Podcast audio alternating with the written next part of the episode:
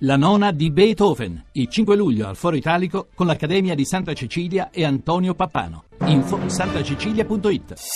Voci del mattino. Le sei e trentanove minuti e quindici secondi, bentrovati all'ascolto della seconda parte di Voci del Mattino da Fabrizio Noli, e passiamo subito all'argomento di apertura di questa seconda parte, l'immigrazione. Infatti c'è una nuova categoria tra i dannati dei campi, i rifugiati braccianti. La piana di Mineo si trova proprio nel cuore della produzione delle pregiate arance rosse di Sicilia e i neobraccianti della stagione duemilasedici sono i richiedenti asilo del Cara di Mineo che, eh, lo ricordiamo, con i suoi quattromila ospiti è diventato uno dei centri per rifugiati più grandi d'Europa. Nei giorni scorsi alla Camera è stato presentato perciò Filiera Sporca duemilasedici, un dossier shock che eh, disegna un'Italia schiavista. Rita Pedizzi ne ha parlato con Fabio Ciconte di Terra Onlus e portavoce proprio della campagna Filiera Sporca. Con il rapporto Filiera Sporca abbiamo denunciato di come quest'anno la raccolta delle arance in Sicilia in parte sia stata fatta dai richiedenti asilo del Cara di Mineo, persone che nei fatti non possono avere un contratto di lavoro e che per questo vengono sfruttate e vessate con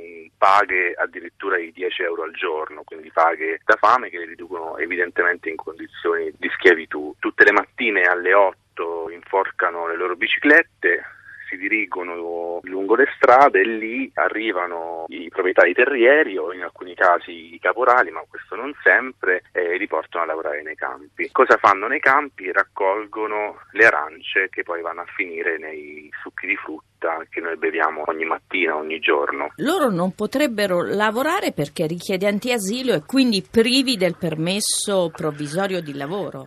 Sì, esattamente, che è una cosa che avviene dopo sei mesi dall'arrivo in Italia, per cui questo vuol dire che eh, stando nel Cara di Mineo, che ricordiamolo è un centro interamente statale, evidentemente non possono lavorare. Questo pone un problema serio, perché se lavorano senza contratto di lavoro sono assolutamente ricattabili, perché non hanno nessun tipo di garanzia, sono costrette ad accettare tutto, anche i dieci euro al giorno, perché vivendo in condizioni di assoluta povertà anche dieci euro al giorno sono per loro una cifra a cui non possono rinunciare. Ma è bene sapere che noi le arance che loro raccolgono in qualche modo le, le mangiamo ogni giorno, ed è questo che abbiamo denunciato con eh, il rapporto Filiera Sporca, che individua proprio nella filiera produttiva le cause che determinano di come braccianti stranieri e italiani vengano sfruttati da anni. Quindi sarebbe necessaria la trasparenza della filiera? La trasparenza è una condizione fondamentale se vogliamo svelare un sistema che si nutre di questo sfruttamento. Nel rapporto Filiera Sporca noi abbiamo interrogato la grande distribuzione, le multinazionali che producono i succhi,